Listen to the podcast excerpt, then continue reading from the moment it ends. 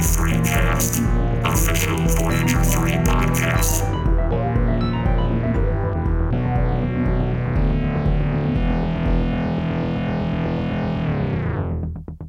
What's happening, everybody? This is V3Cast, episode number 20.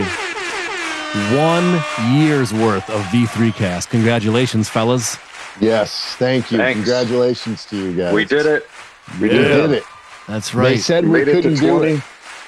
It's a They year all later. said they all said we couldn't do it.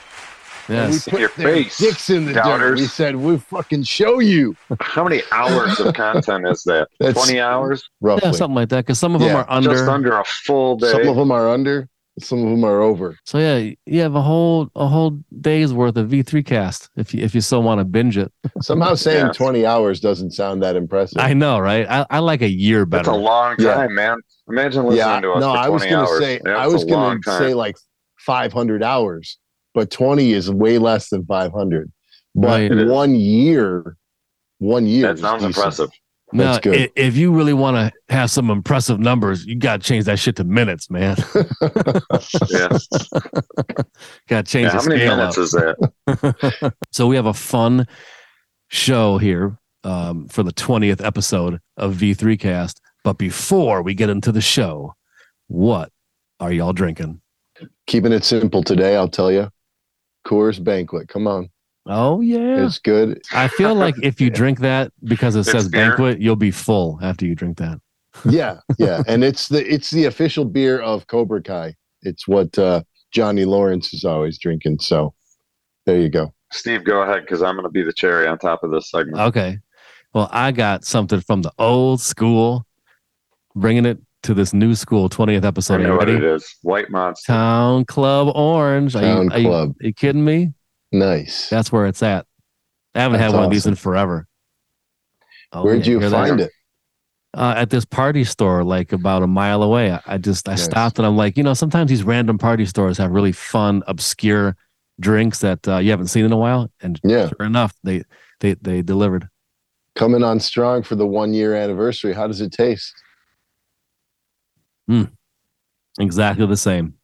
Good. It's awesome. That's Now- good. It's, it's Oh good, yeah, right? yeah, yeah. Okay. If they would have had cream soda type of thing, I would have done the mix. You they mix didn't have that flavor. I You knew did would that with um you do that with Faygo too, don't you? Yeah, because um, those two flavors are are um, more easy to find, but the town Yeah. the Towne Club was limited. It only had like about five flavors, and um, I don't even actually know what they make. Um, I think uh cream isn't orange that. the best? Isn't orange the best? yeah, that's why I grabbed orange. Yeah, Thank you. pretty much with anything Gatorade, With anything. it, orange is, is is like a go to, a safe Orange safe flavor. orange candy, the best. Is it Orange- orange, candy? For- I challenge. I challenge flavor. Aaron's assertion. What name an orange candy? What is an orange candy? Orange Jolly Ranchers are awesome. Orange Yep. Oh Starbursts gosh. are awesome. Orange Skittles are awesome. Skittles. I Yep. could n- name orange candy all night, Greg.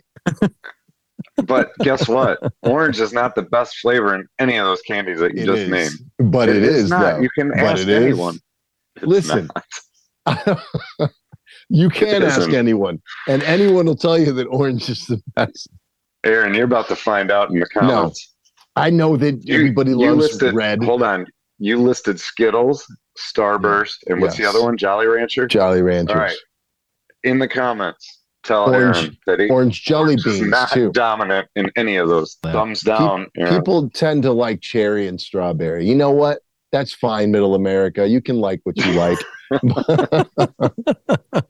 Orange pop is good though, but not orange candy. I don't know Orange what you're candy even is great, about. Greg. You take that shit right on back. No, I will not. I stand by it. Well, um, that must mean that Greg has an orange flavored beer that he's about to unveil or something, Now, an orange beer would be delicious. right? yes, it would. I like the orange slice floating in there, or you're talking Yes. about actually orange up in there, I don't know, citrus, whatever. Hold on. right? I'll be right back. Wait, what in the world? Wait, where did Aaron go? This was not planned. Is he gonna have two beverages? I don't know what he's doing. He's going to get some orange candy, probably. Dun dun dun. See, You that's want more of that tropical stuff. Here we go. This orange Voodoo Ranger Juice Force IPA. It's the most orange beer I've ever had. So I'm going to have that instead of the Coors tonight because You- Oh, you already the switch orange. it up. You already wait. You already opened the Coors. I don't care. I don't care. I don't care. Maybe I'll drink both. I don't care. We'll see. We'll see how it Hey. goes. This is the 20th episode. Let's get crazy. We're getting crazy. It's been one year, man. Anything goes tonight. That's right. What's your uh what's your pick, Greg? What's your beer? Well, I'm gonna I mean, I'm gonna your- cl- what I'm gonna class this joint up All right. this week and really change it up. Oh my God. What is that bottle? Tequila, Oh wow. and I'm Whoa. and I'm doing a shot. Oh, Our 20th episode. man. That, Nice. that way- just like took the gold medal right there That, that of wins. every episode. This is a shot glass I got for my most recent birthday. Yeah. So here's to you guys on 20 episodes. Cheers. And everybody telling Aaron how he's wrong about orange candy.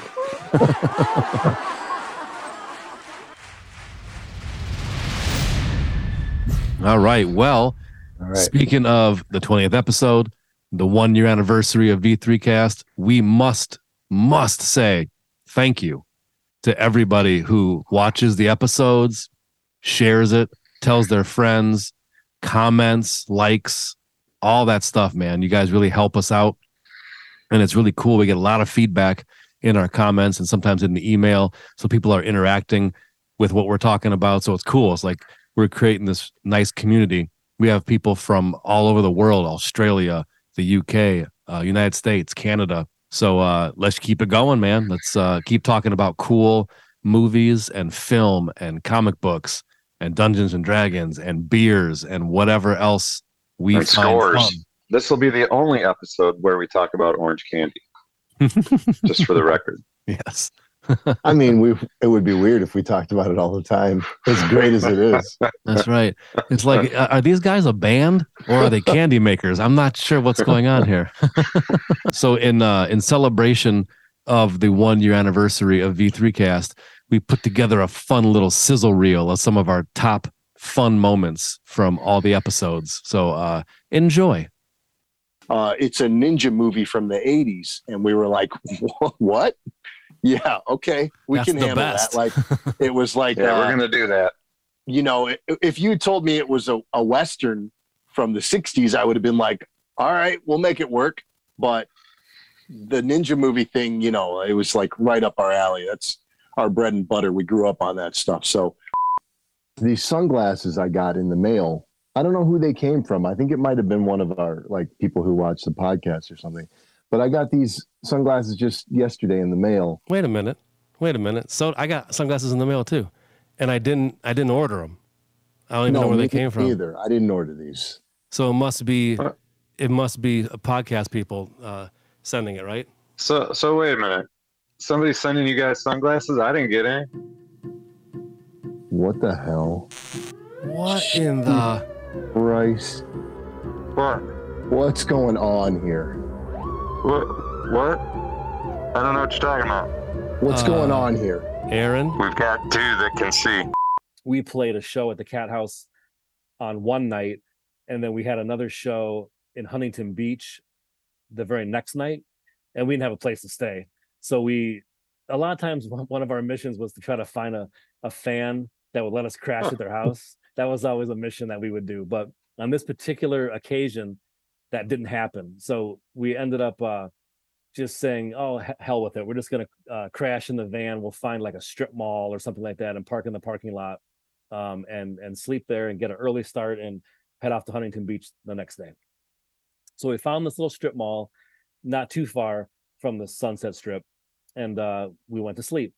And uh, because we're not experienced West Coast people, we did not know that it's you know super fucking hot in the in during the daytime there because it's basically desert, right? So uh, when we woke up the next morning in the van, it was probably about 108 degrees in the van. And I thought I was going to die. It was so hot and I was so thirsty. I couldn't even, you can't even measure how incredibly hot and thirsty that I was.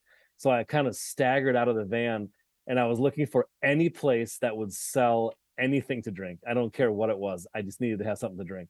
So there was and, and there was fresh blacktop on the parking lot at, at, at this uh strip mall so we were we, we could have died honestly um Did we did we even crack the windows open? no i'll tell you Oh, why we didn't do that because we didn't we thought somebody would like mess with us or something overnight or something like that or give somebody an opportunity to do bad stuff. What i don't know why we didn't crack the windows but we did not. So we were in this hot box trying to kill ourselves basically. So i staggered out of the van and found this like health food store. It was the only thing that was open. Um so i i i meandered into this health food store and i'm like they're not gonna have anything for me to drink in here. So i'm looking around and they had believe it or not i know this might sound crazy but in my very young years aaron our aunt judith would uh, juice carrots if you recall back back when she lived uh, in downtown detroit at the, the apartment down there the Park Shelton. And so i had carrot juice before in my in my little kid years.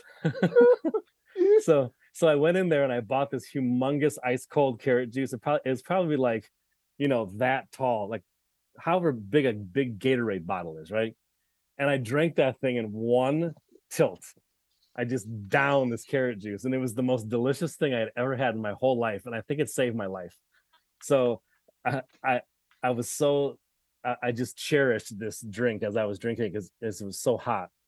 And then and then the clouds lifted and i felt like i was to make it. And then sure sure enough we needed to do laundry really bad because we had been on the road for probably over a week at that point and next door to the health food store was a laundromat so we got to wash our clothes and i didn't die from heat stroke and it ended happily but that was that's my crazy kooky one of many tour stories It says, uh, Hey guys, just wanted to share some local beer with you to enjoy on the podcast. I tried to see if there was any local microbrewing place doing ginger beer, but found nothing you can't get anywhere else. Keep making some kick ass music, and hopefully we'll run into you at a convention in the near future. Thanks. The Found on Shelf podcast, Dustin and Patrick. Guys, man, Come thank on. you so much. So here's what we got. Are you ready? We got two different kind of beers. The first one we got is from Level Beer. It's called Game On, and I know you guys love that can.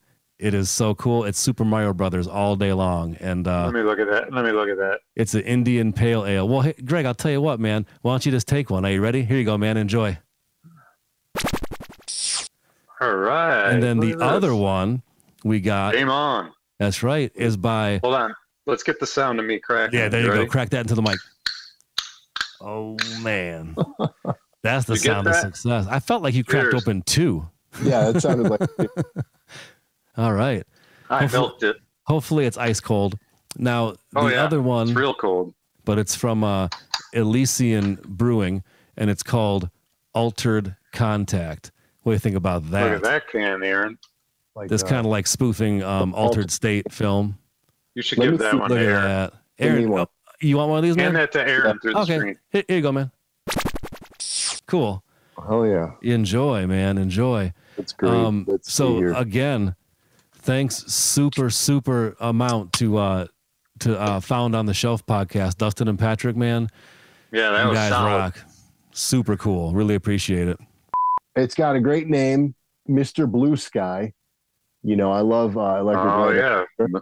This is uh, Michigan uh, Michigan wheat cherry wheat ale, and Wait. it even has That Yeah. sounds Wait. sophisticated. Wait, stop right there. What does it have in it? cherry, bro- brother, cherry. yeah, that was why. Well, That was why I wait. did it when I when I got it. I was like, I'm going to show Greg that I can diversify a little bit.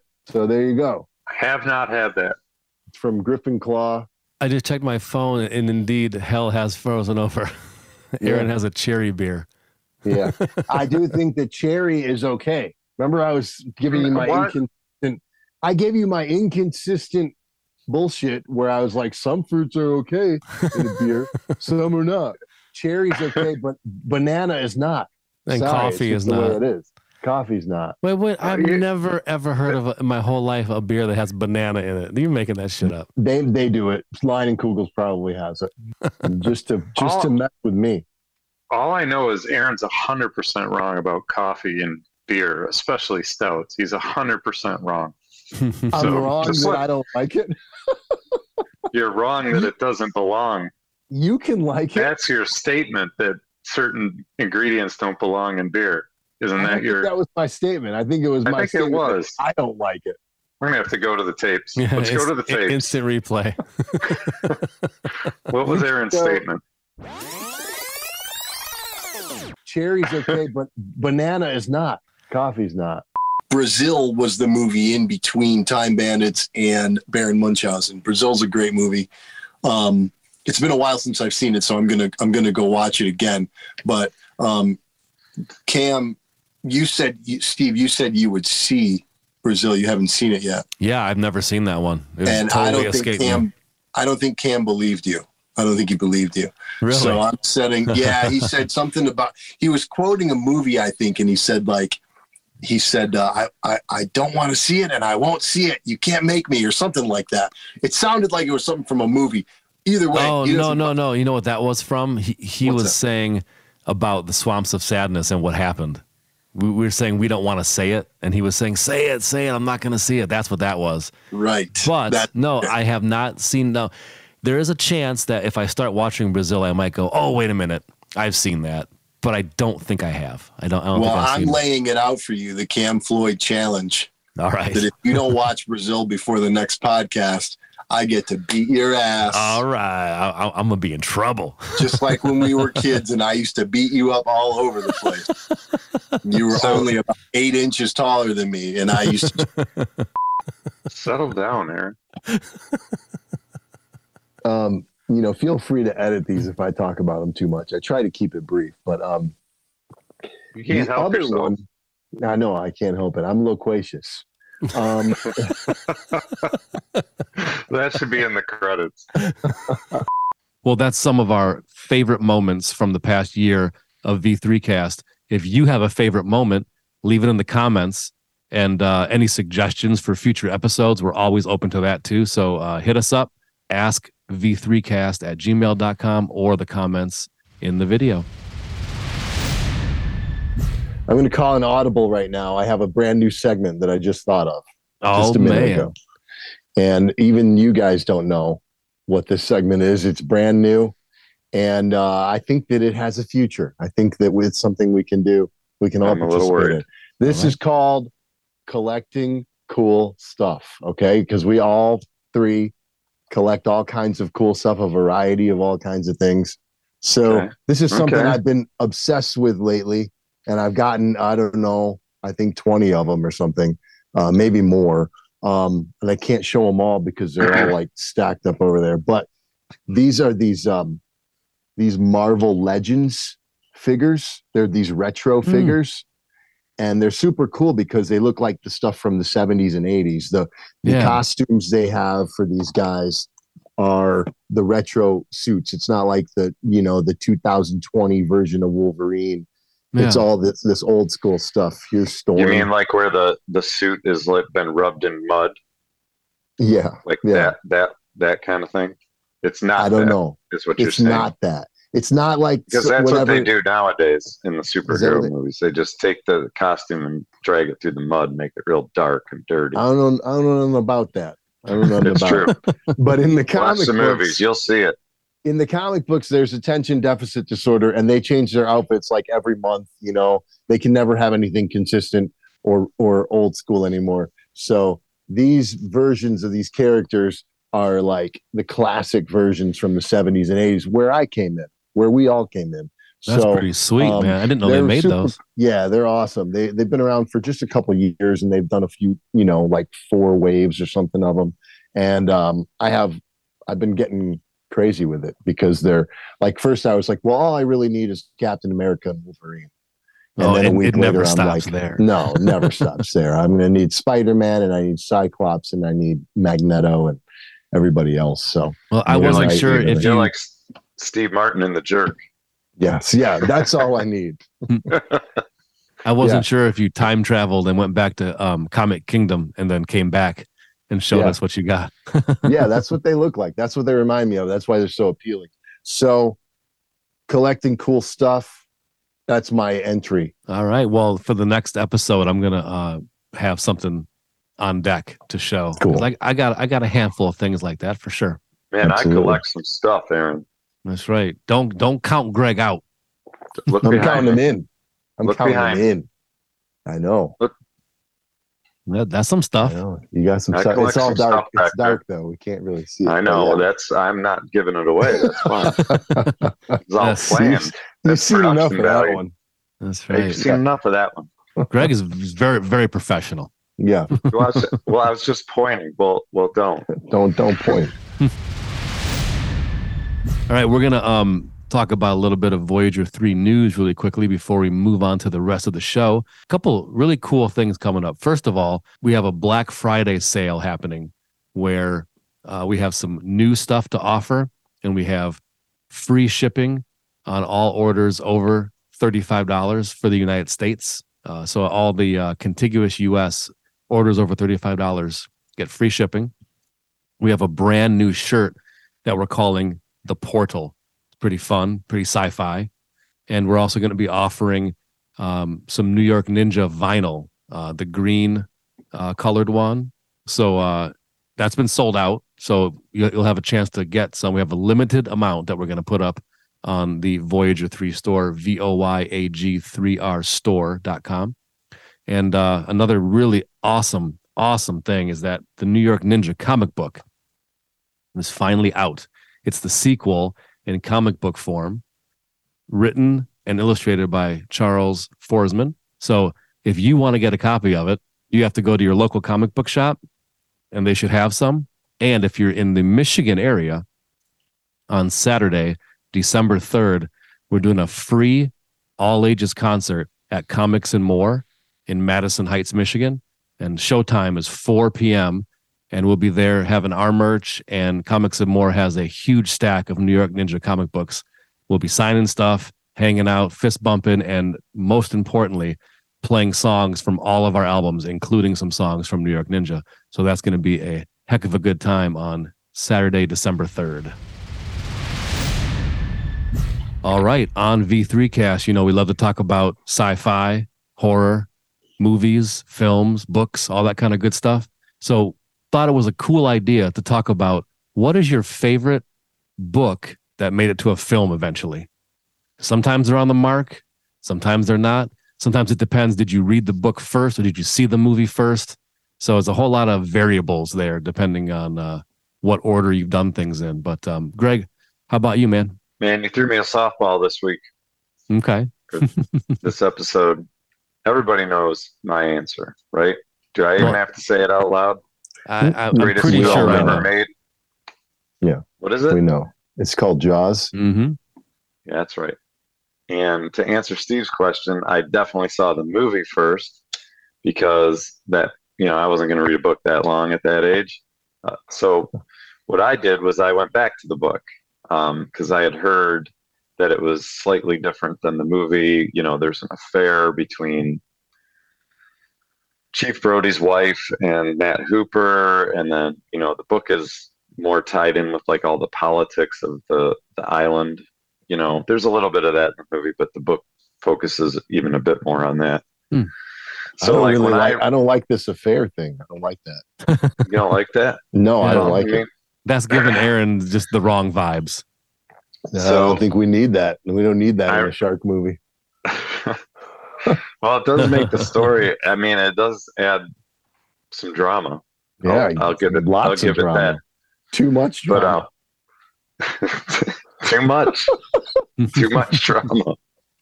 It should be about three guys killing a shark, and that's enough. That's what I'm already. saying. Right. God, Yeah. So Steve, when Steven Spielberg developed that, he, he's he shared Aaron's sentiment. I guess he really boiled We're it not- down. we're not going down that route, man. Right. Woo. That's making So, me uh, very sad. Who was the author of shouldn't- Jaws? Peter Peter Benchley. Benchley. Hmm. Do you know he's in the movie? Oh, I I didn't did not know. know that. He has a cameo in the movie. He's the news reporter on the island when he, you know, on the beach when the news reporter's kind of saying, you know, you know, this dark cloud over Amity Island or whatever it is he Yeah. says right right there. That's Peter Benchley, the guy who Oh, wrote that's the book. awesome. Nice. Sweet. I Um, love when they do stuff like that.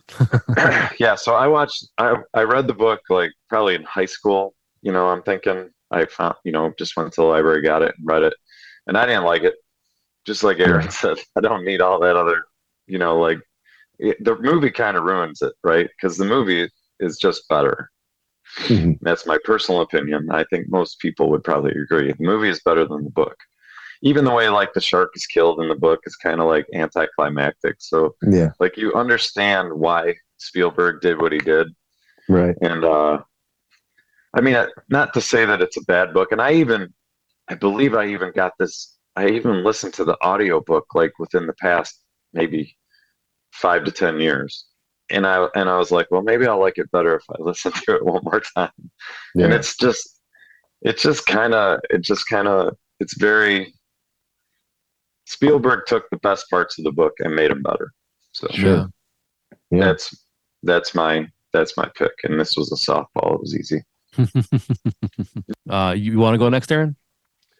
Sure. Um, for mine, I gave myself some sort of criteria. I said um, it has to be something you read first because there's so many things that I've seen and then read the book later, you know, um, including like some of my favorite movies of all time. So I wanted to um, challenge myself in that way. Um, the idea of reading the book first and then waiting for the movie because there's that anticipation, there's that anxiousness or anxiety or whatever about if they're going to mess mess the, the movie up, if they're going to you know ruin the book or whatever. So um, I thought about a few different ones, but my pick is is Watchmen. Um, Nice. because um, you know it was written in it was put out in 1986 alan moore and and uh, david gibbons um, on art alan moore on writing. And it was it's it was it was such an epic story that it changed comic books you know? I mean that and the dark knight uh, returns in 86 they both changed comic books in, in in big ways. I didn't read it then though. I read it in about 96 um, a friend of mine back at college recommended it. And and uh he knew I like comic books. And he's like, you gotta, you gotta get into the, you gotta dive into the deep end with Watchmen, you know, cause I had read all the normal sort of mainstream comics and he's like, you gotta read something really dark. So I read it. I loved it. Um, it was, it's huge. It's a huge, dense story and it was amazing, but it made it really hard to film. So they tried to film it.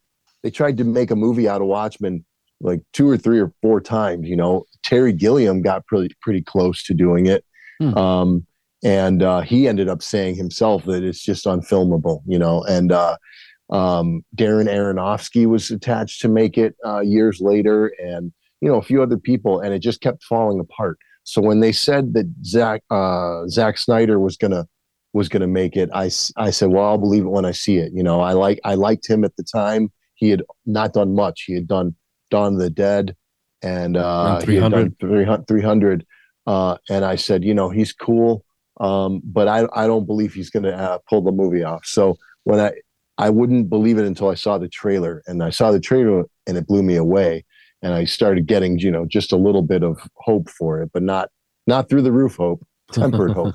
And um, when I saw the movie, I thought it was pretty perfect. Um, what they changed, I had no problem with. Um, you know, some big stuff, some little stuff, but I thought, you know, they can't change any page of the comic book. They can change things and adapt it for the movie, but they can't go backwards and and screw up a comic book that came out in 1986. So more than 20 years after the comic came out, uh, they finally put it on screen, and I thought they did it just a great job. I thought it was a great cast. Uh, Rorschach stole the show, uh, but everybody was great. All the characters had their moments and everything, and and I thought Zack Snyder really um, just pulled it off, just nailed it. So Yeah. um, I remember Yeah, and- really and- liking it, but I never, Yeah. I never read the the book. I just came at it cold, and, but it was it was well done. yeah, it was. Steve it went was right cool. to watching the movie. Like That's Cliff right. Notes. I'm not reading cool. the book. Why would I? Um, no, it was just a. What it, it went from being unfilmable to, I mean, I think, like I said, pretty perfect. And uh, I mean, not everybody's going to agree with that, but whatever. Well, I uh I chose one. I didn't I didn't do any kind of thing where like I had to have not seen the film or read it first whatever. I just kind of picked one that uh that really stuck out to me. And um this one I saw the film first. Um because I didn't even know that it was a book until later on.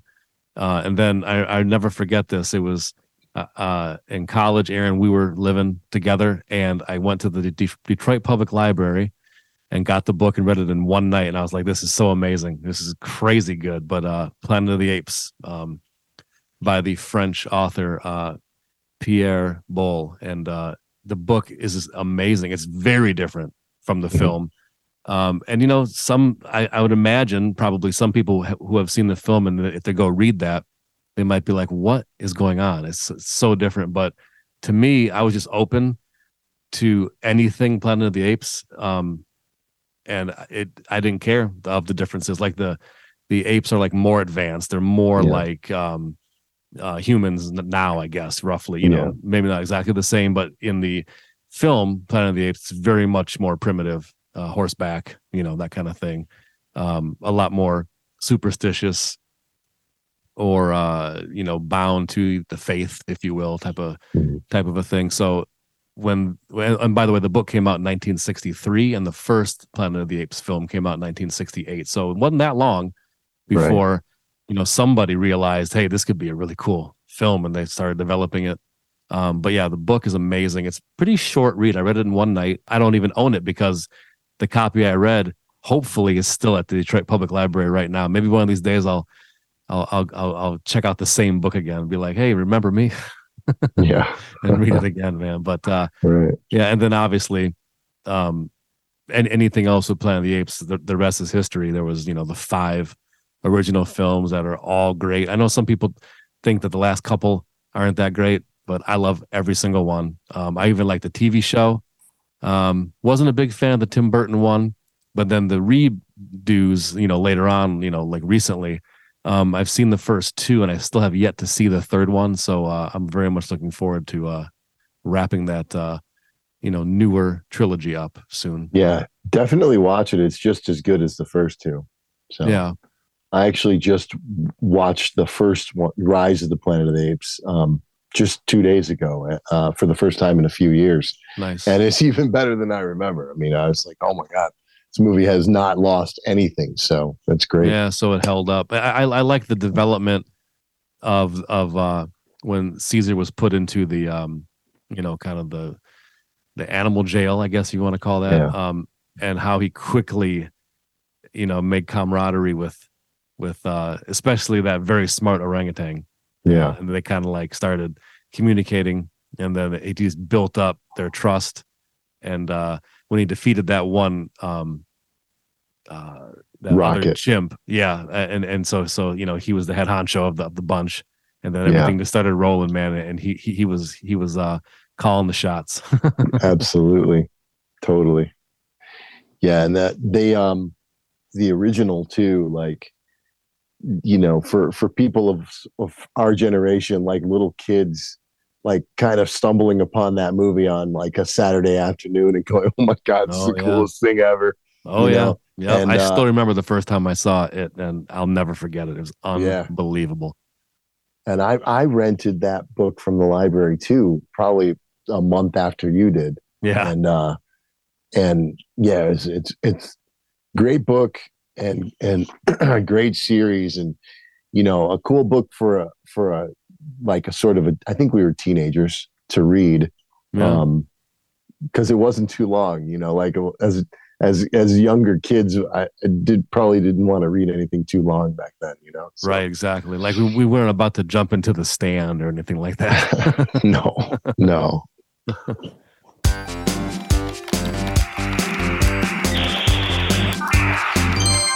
Mailbag.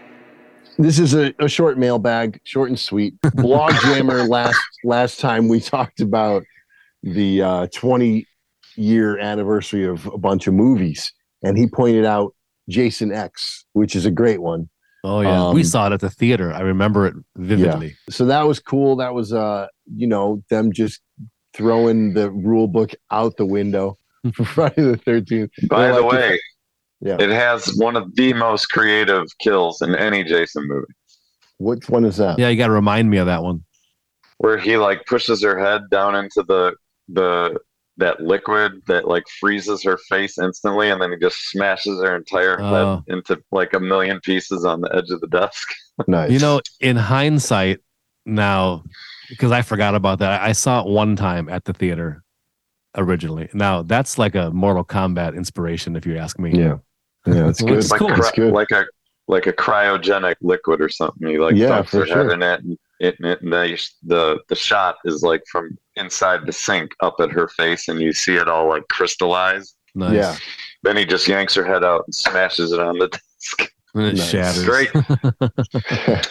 the other thing is BL Fisher talked about his most disappointing follow up to a classic album.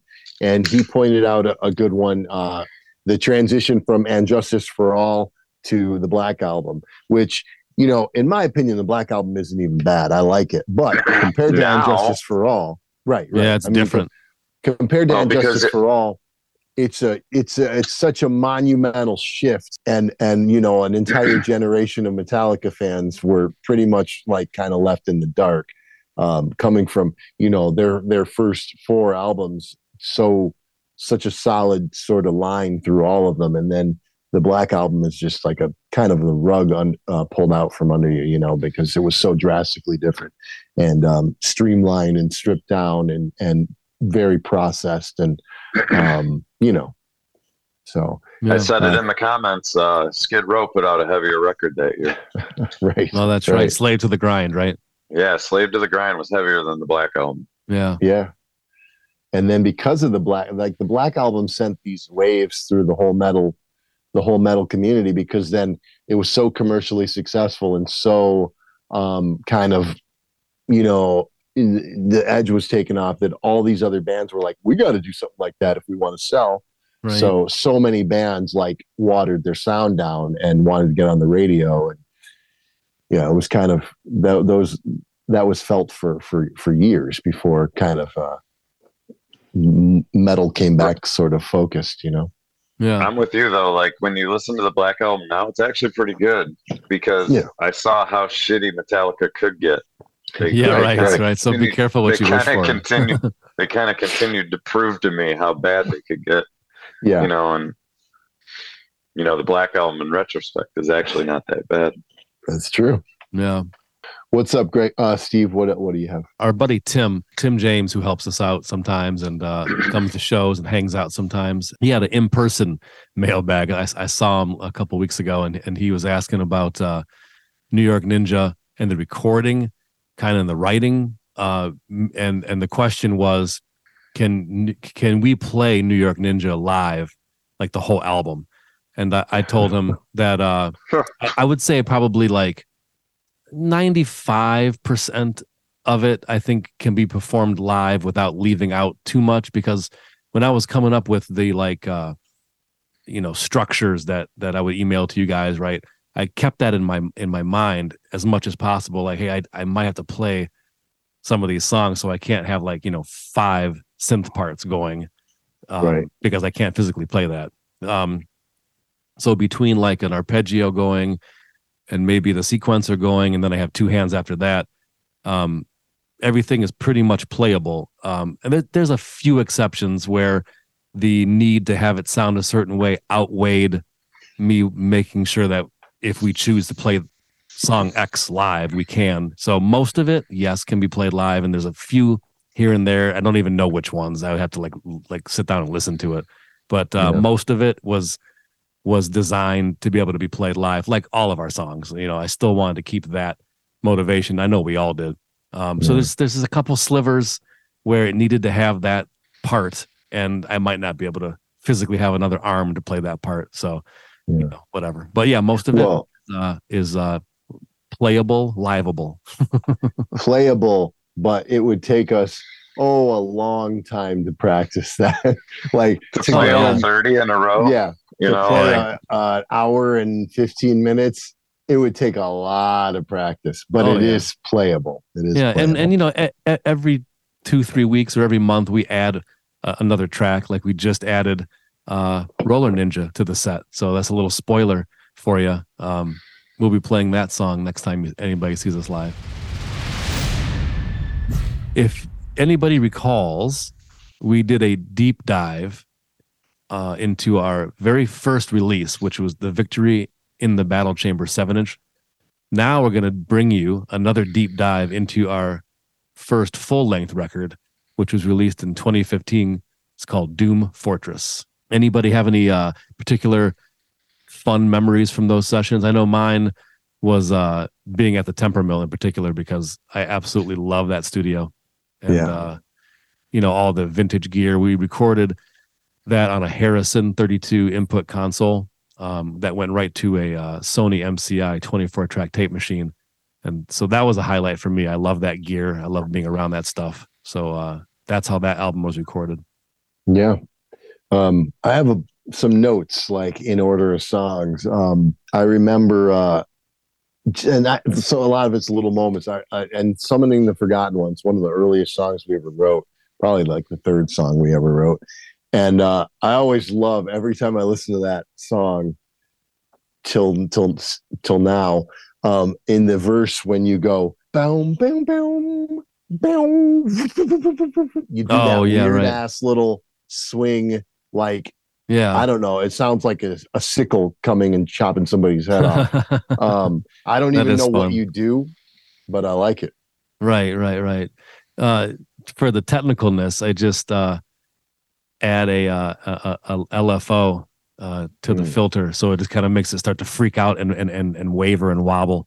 And when it's already using like an FM synthesis, which is like metallic-y sounding, is a simple way to describe that kind of sound because it's a bell. So it's got Yeah. that FM synthesis, which is like a later uh, advancement in in uh, in synthesis. Uh, We Mhm. have like more a little bit more real sounds uh, like the dx7 is a great example the yamaha dx7 is a great example of when fm synthesis came in Hell yeah. just kind of just kind of mess with that and, and go nuts you know Love it. I love it. Yeah, everything Steve said, we love it. yeah don't ask the synth and production nerd uh, how a sound was made 'cause i will literally Mm. tell you Talk to me, baby. Tell me about Steve- those technical. Steve will do a whole episode on how that sound was made. Do you guys have any notes for summoning? oh yeah um I didn't do it by song. Okay. I, I, I, I do for do that. that. one. It's that exact part, as a matter of fact. So the bell part is uh, pretty cool because when we the first day we started tracking the drums, uh, you know, you, you always walk around the temper mill and see what kind of fun stuff is laying around because there's always awesome stuff laying around. And, and I saw this uh, those little toy pianos, Yeah, I'm like, oh, I'm gonna layer the this toy piano with the part that I play normally, and obviously live. That's not there, but it doesn't need to be live. right. But, but I added that to the Yeah. Recording, and then they're blended together, and so you can't, you know, it sounds like one sound, but it's got that extra chaoticness, and it's a little bit out of tune because it's A little this bit out of tune, piano. It's it's wonderful. Yeah, and it's like it's got no sustain. It's just like ting ting ting. Yeah, it's very and you played it, and, and we, that was perfect. That that would, would have never happened anywhere else. You know, you just found it. You're like, hey, here we go. And this little thing is like this big. Yeah, it's this You little know, toy like, thing. "Oh, we're gonna we're gonna put a mic on this thing. That was it. Yeah, yeah. that was awesome. Huh. I Very almost forgot stuff. about that. Oh, and Greg, you played your awesome uh, black DW kit. I remember I saw some photos a couple days ago. I, I looked back to photos, and that's the kit that was mic'd up in there. Well, that's the point I was going to make about Doom for the transition from the EP to Doom Fortress was that um, that that's the first record where I actually played my drums. Yeah. Um, on Victory of Battle Chamber, we used uh, the studio drums. Yeah, which I think are a Slingerland kit, right? Uh, I, I think it's either Slingerland or Ludwig, but it's blue sparkle. Yeah, I thought it was we got Ludwig. We got pictures of it. I don't know. Yeah, It might be it, it- it could be either one, uh, but the same era. Like I would, want, I want to say it's like 50s or 60s Yeah. era, and um, that uh, we But talked that about might- this before, but we we set up the that kit with the baffles, so it was very dead and contained sounding, Yeah. did not do that for Doom Fortress. Yeah. More more studio D- rock drums. Yeah, the DW kit is definitely a, a different beast. It's like a 24 inch kick with 13 and 18 toms. You Oh, know, the- so it's just The floor John tom on Bonham that sizes. kit is monstrous. It's like a kick drum. The thing's ridiculous. Yeah. So so awesome for uh one's true intentions you know i did i did like a different tuning for that because when i was when you had sent over the uh, initial uh you know tune the, the initial idea for the song and i'm sitting in this room actually um uh, coming up with the guitar part for it that I heard in my head, but it was a little hard to play. So I said, "Well, I'm going to cheat." So I I untuned two of the strings, and I don't even remember what I tuned them to. I, I'd have to find it, and uh, but I always just kind of go by ear, and it made it easier to play and more functional. So that uh, is I don't do that all the time because that would be a pain in the ass to be tuning guitars all the time.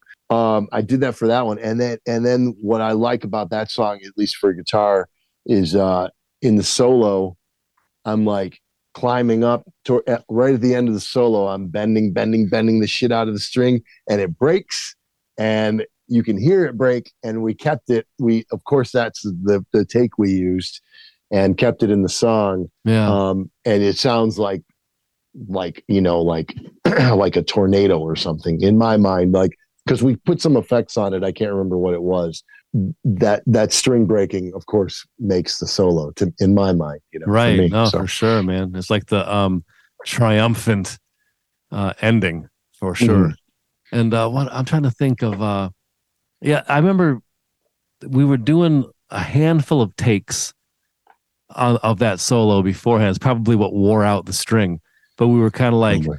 kind of going like okay we like that part they oh do oh yeah do that part again right and then that final take it was like all the best bits that that you were coming up with and you just played it straight through and then boom that string man i, I remember like kind of carving through the the jungle you know okay Yeah. here go down this road boom boom boom and then you came up with the perfect combo of stuff That was that was Good fun. deal. That was great. You, I think every guitarist wants to have a broken string on recording. Yeah. Because uh, it's it's real, man. It's real. that's right. That's right. This is not a plug-in. This is real. No, Oh man, what else about that song? Oh, oh, one of my favorite things. It's not technically uh, you know, mind-blowing as far as like if somebody would, you know, talk about how fast somebody can play or or, or whatever. It's but it's very simple. But it's the first time you hit a chord in the whole song when it kind of kicks in. Um, and the chord is just so monstrous. Um, so I, I always love that chord when it hits solidly um after it kicks it kicks in uh, after the kind Yeah. of breakdown part I've, I Is it- always love that I think Robert Fripp would be uh, pleased to hear that Aaron like just created some tuning on his guitar to make it easier. that's right, Yeah, his his ears would perk up is that the new standard tuning which which, which tuning is it right. Talk to me about this tuning, Aaron. Yeah. So, I do want to bring that back into the set because I I, I really like that song and we haven't played that in in a handful of years because we keep putting out new records and there's only Yeah. so much time in the set which is goes back to the Yeah, we New got a York lot of Ninja songs, question man. from we earlier. got a lot of songs. Yes, we got indeed. plenty, plenty of songs. Oh yeah. And then how does side one finish? I'm talking about the vinyl version, of course. Because only got, six um, songs on Doom Fortress. Doom Fortress Escape, and that's a nice solid one. You know, it comes in with no intro, no lead in or anything. It's just all three of us, bam. And I like that. Um, and that one, as far as guitar, I got to, I got to do the Gojira pick drag in that song, which I, for years, I didn't know how they did it. I couldn't understand it to make that like weird, you know, shriek sound. And uh, it sounded so cool, and I thought it had to be the hardest thing to do in the world. And then I saw them live, and I watched every time they did that. I watched that they weren't doing anything fancy. They were Yeah. their their their hand their right hand wasn't moving anywhere. You know that I couldn't it wasn't anything out of reach. So I finally realized, oh my god, they're just dragging their pick across the string. It's the easiest thing to do, Right, but right. it sounds like it would be so complicated. So I was like, well, I got to do that in a song. So, uh, so probably the the week I figured out how Gojira does it, I uh, incorporated it into the writing of um, Doom Fortress Escape. And I'm proud of That's that. That's awesome. Huh. Yeah. See, inspiration floating around everywhere, and we didn't even know it. Well, Yep. I mean, you knew it. I didn't know it. And uh, I like also how at the end of that one, you kind of you slow it down and and slowly uh, kind of make make it chaotic And oh, um, right. Yeah. Like p- pitch it down yeah, and add delay. yep, Yeah. Yeah, for sure. That was that. Uh, I still have it, but it's that Moogerfooger, uh, the white delay pedal. Um, that's what I used on Yeah. that one. big For sure. boxy Yeah. delay, right? Yeah, Yeah, yeah, yeah. It's, it's like, but it's so nice. Like, I would never take it out and put it on the floor. It's just, it's too nice for that. It's like, it's like furniture. Hey, Got the nice wood have to- sides. you might have to put it on the floor. You never You know never what kind of project you might end up using it for. That's true. That's true. You You got all kinds of tools and, and, and weapons. So you never know what, what you have to grab. And side, the first song on side two. That's in the hands of the computers. Yes. The main thing I have, the note I have about that is just the title. Um, you know, like, go ahead, Steve. Where where's that title come from? It it, it ties into what we've been yeah, it does. about. It ties into what we were talking about earlier. Um, it's a it's a it's a line that uh, Charlton Heston's character Taylor says at the very beginning of the original Planet of the Apes film, when it's kind of the shot of the inside the ship, and he's kind of narrating what's going on. I think it's even before he's on screen. I'm pretty sure. Um, and he says, "Now we're in the hands of the computers because they go into like hypersleep and this autopilot for the ship." Um, Yep. so I thought that was a really cool line. I've always liked that line for years and years and years. So there was the time to finally pluck it and use it for a song title. Yeah. What I like about that one is it's like very minimal and Yep. yeah. you know on purpose. I remember talking about how you know I really like that. You know I like a lot of that minimal ambient like drony sort of electronic music. I've always liked that stuff and. So like when we had that one, I, I was like pretty adamant. Like I don't want to do too much with it. You know what I mean? I want it to Yeah. just stay like this sort of like thing that just keeps kind of going. You know, Right, and uh, and it's a perfect break too because I mean we just talked about uh, Doom yeah Fortress Doom Fortress Escape. Escape. So like it was the perfect like come down from that. You know what I mean? Because you Yeah. you can't do too much of that, and and it really you know adds some depth. I think to you know what we offer as a band. You know we don't want to like overstay your welcome too much in any of like the different things that we try to do. so Yeah. Yeah, it's it's good always for fun to- variation and mixing it up and you know not always having to be like so over the top and like Compl- complicated. right just really got the point across and what we were trying to achieve Yeah. without doing overthinking it kind of thing you know Very, very true. Um, all right what's next what's the next track we got Il Guanto Nero.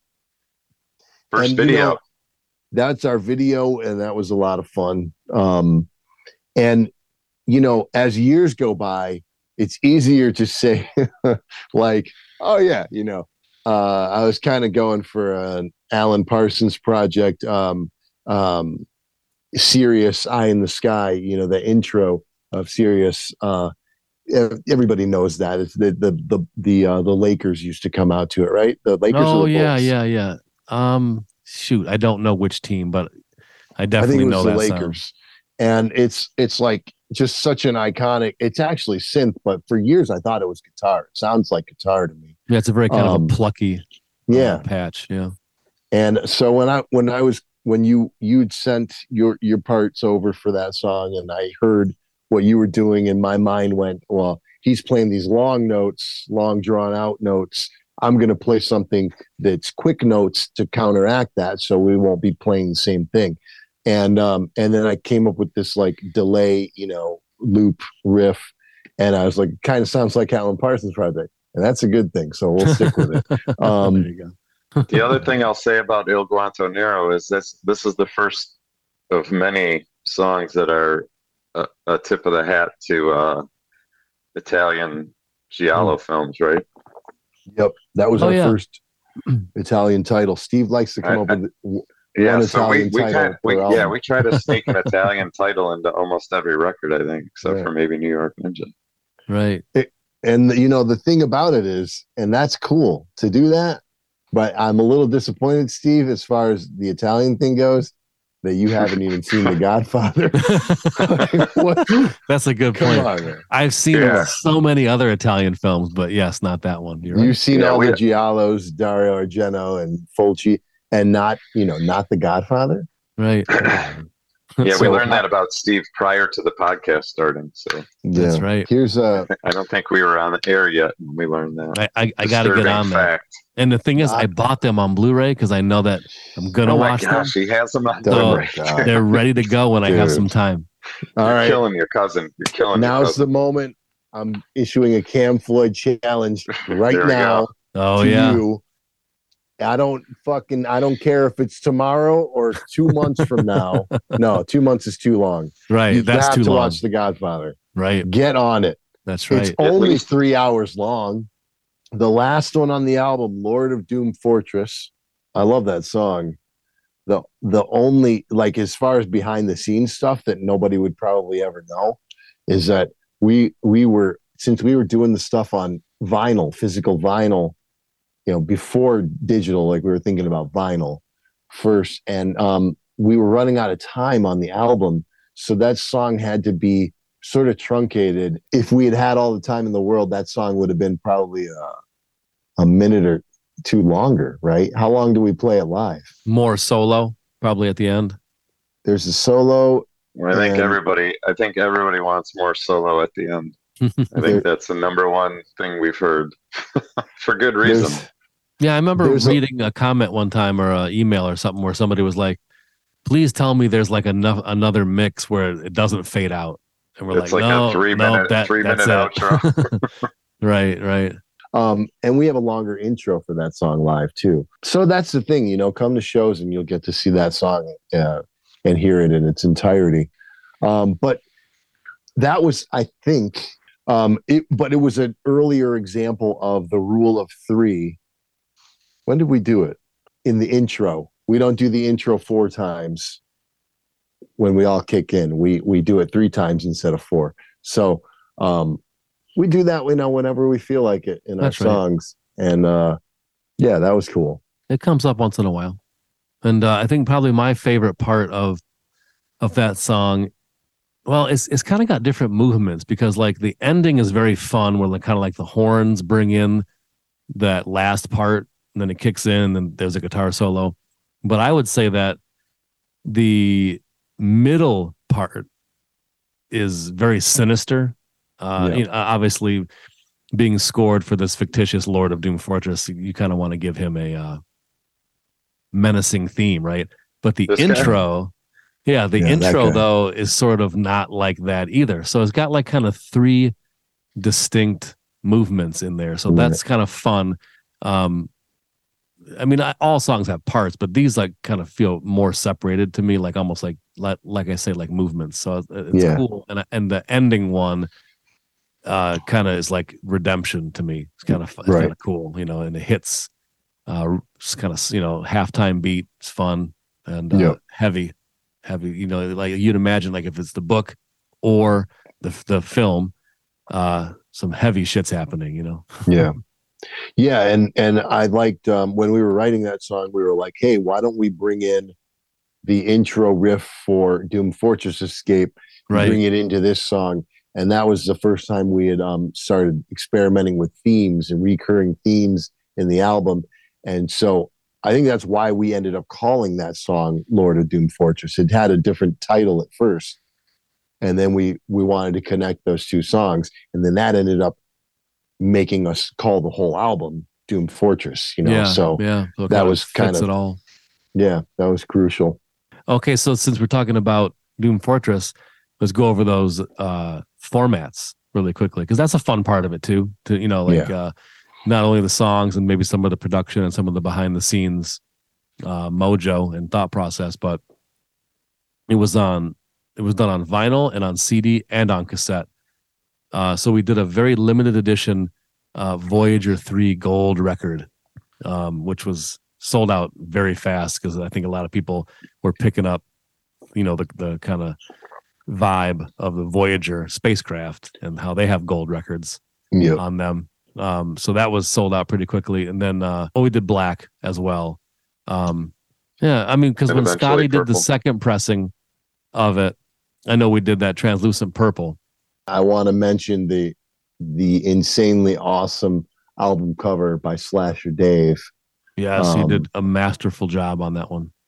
He knocked it out of the park, and that you know, he did our seven inch too. So we were we we had high expectations for our full length album, and he just like just nailed it. Yeah. Um, I was walking through the Vegas airport when I got his text with that picture in there, and I'm like, "W- w- "We're done. we're done. We got We're it." done. and I keep that. Uh, I have a a button of it, a square button of it on my jean jacket. My jean jacket that uh, it's the only button I have on it right now. It's just Doom Fortress, so Yeah. everybody can look at look at my button with envy. Cool. Yeah. Well, we hope everybody has enjoyed this 20th episode of V3 Cast. We've been doing this for one year. We're Voyager 3. We're a band. We also do a podcast. So if you've had fun and if you like these kind of topics, go ahead and smash the like button and subscribe and check us out on voyag3r.com. We post our shows. We post when we have a new V3 cast up and we have a store, uh, voyag3rstore.com. And until next time, this has been V3Cast.